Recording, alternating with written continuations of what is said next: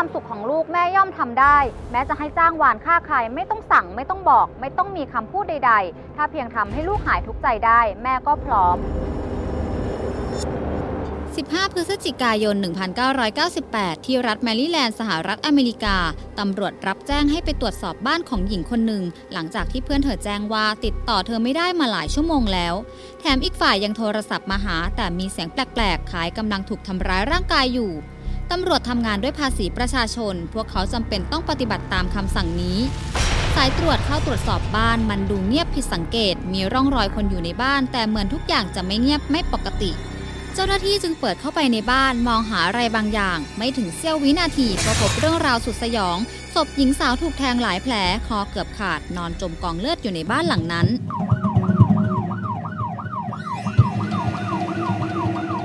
นัก สืบเดินทางมาตรวจสอบ พวกเขาเก็บหลักฐานอย่างละเอียด เลือดที่นองเต็มกำแพงมีร่องรอยการต่อสู้ หญิงสาวทำงานเป็นนักคณิตศาสตร์ที่สำนักงานข่าวกลองแห่งชาติ เธอมีลูกวัยเพียงหนึ่งขวบ เป็นคุณแม่เลี้ยงเดี่ยวมือใหม่ที่เพื่อนบอกว่า เธอมีความสุขกับชีวิตตอนนี้อย่างมาก แต่ขณะนี้เด็กชายได้กำพร้าแม่แล้ว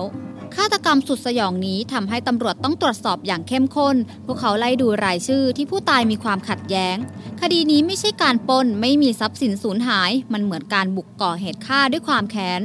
ดูจากบาดแผลที่ถูกแทงจำนวนมาก หากไม่ใช่ฆาตกรต่อเนื่อง ก็ต้องเป็นคนที่มีความไม่พอใจผู้ตายสูงมากๆ นักสืบเริ่มสอบปากคำก่อนจะพบความจริงว่า ผู้ตายไม่เคยมีปัญหากับใครเลยทั้งที่ทำงานและความสัมพันธ์ส่วนตัว ตำรวจหันกลับมาสำรวจอดีตสามีผู้ตาย หากจะมีคนที่ไม่พอใจผู้ตายที่สุด ก็น่าจะเป็นชายคนนี้ เจ้าหน้าที่คุมตัวเขามาสอบปากคำตรวจ DNA แต่อดีตสามีคนตายยืนยันว่าเขาไม่ใช่ฆาตกรในคดีนี้แน่นอน เพราะวันที่เกิดเหตุเขาไม่ได้ไปหาผู้ตายที่บ้าน ไม่ได้พบหน้ามาสักพักแล้วเขาอยู่กับน้องชายที่บ้านก่อนจะออกไปทำงานเข้าเวรดึก เมื่อนักสืบตรวจสอบก็พบว่าเป็นความจริง ตำรวจตรวจสอบความสัมพันธ์ระหว่างชายหนุ่มกับคนตาย แน่นอนมันเกิดจากความรักกำเนิดเด็กขึ้นมาหนึ่งคน แต่สุดท้ายก็ไปไม่ถึงฝั่งฝันแห่งความสัมพันธ์ สุดท้ายชายหนุ่มก็เลิกรากับหญิงสาว เพราะไปด้วยกันต่อไม่ได้ อีกอย่างผู้ตายไม่พอใจที่เวลาเอาลูกมาให้อดีตสามีเลี้ยง แม่ผัวก็จะดูแลเลี้ยงตลอด แม้จะหย่ากันแต่พ่อแม่เท่านั้นที่มีสิทธิ์ในการดูแลเด็ก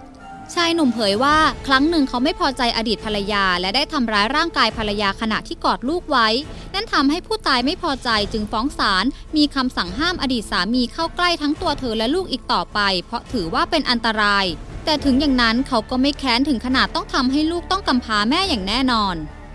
ดูเหมือนแรงจูงใจของอดีตสามีที่จะก่อเหตุฆาตกรรมนั้น มีเหตุผลพอสมควร แต่ DNA ชี้ว่าไม่ใช่ ชายคนนี้ไม่ได้อยู่ในที่เกิดเหตุ แต่เป็นชายคนอื่นมากกว่า เมื่อหลักฐานวิทยาศาสตร์ชัดแจ้งขนาดนี้ แม้ชายหนุ่มอดีตสามีจะน่ารังเกียจต่อการทำร้ายผู้หญิงแค่ไหน แต่เขาไม่ใช่ฆาตกรในคดีนี้ตำรวจเริ่มสืบสวนใหม่ ตรวจทุกความสัมพันธ์กับคนตาย แต่ไม่มีอะไรคืบหน้า จนดูเหมือนคดีนี้จะกลายเป็นคดีที่ปิดไม่ลงอีกจนได้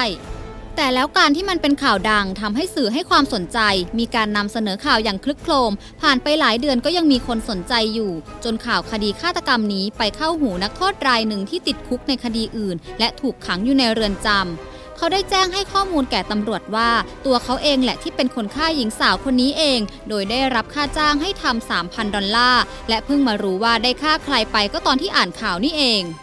ตำรวจนำ DNA นักโทษที่อ้างว่าเป็นฆาตกรไปตรวจ ทุกอย่างลงตัวหลักฐานชัด ในที่สุดก็รู้ตัวคนฆ่า แต่คำถามใหม่เพิ่มมา คือใครเป็นคนจ้างวาน นักโทษรายนี้รับสารภาพเพื่อหวังลดโทษลง เขาให้การว่าคนที่จ้างเป็นพยาบาลหญิงชรา ให้งัดบ้านบุกเข้าไปแล้วแทงผู้ตายอย่างโหดเหี้ยม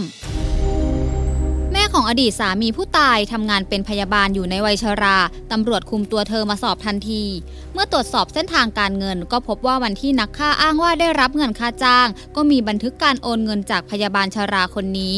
ในที่สุดตำรวจจึงเข้าจับกลุ่มเอมิเลียรารัสอายุ 63 ปี หลังมีส่วนฆาตกรรมอดีตลูกสะใภ้อย่างโหดเหี้ยม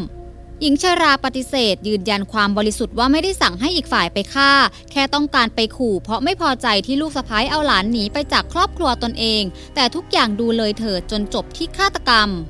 อย่างไรก็ดี ลูกขุนไม่เชื่อ มีคำตัดสินว่าเธอมีความผิดฐานจ้างวานฆ่าศาลพิพากษาให้จำคุกหญิงชราที่หวังทำเพื่อลูกชายตลอดชีวิต โดยไม่มีสิทธิ์ขอลดหย่อนโทษใด ๆ ทั้งสิ้น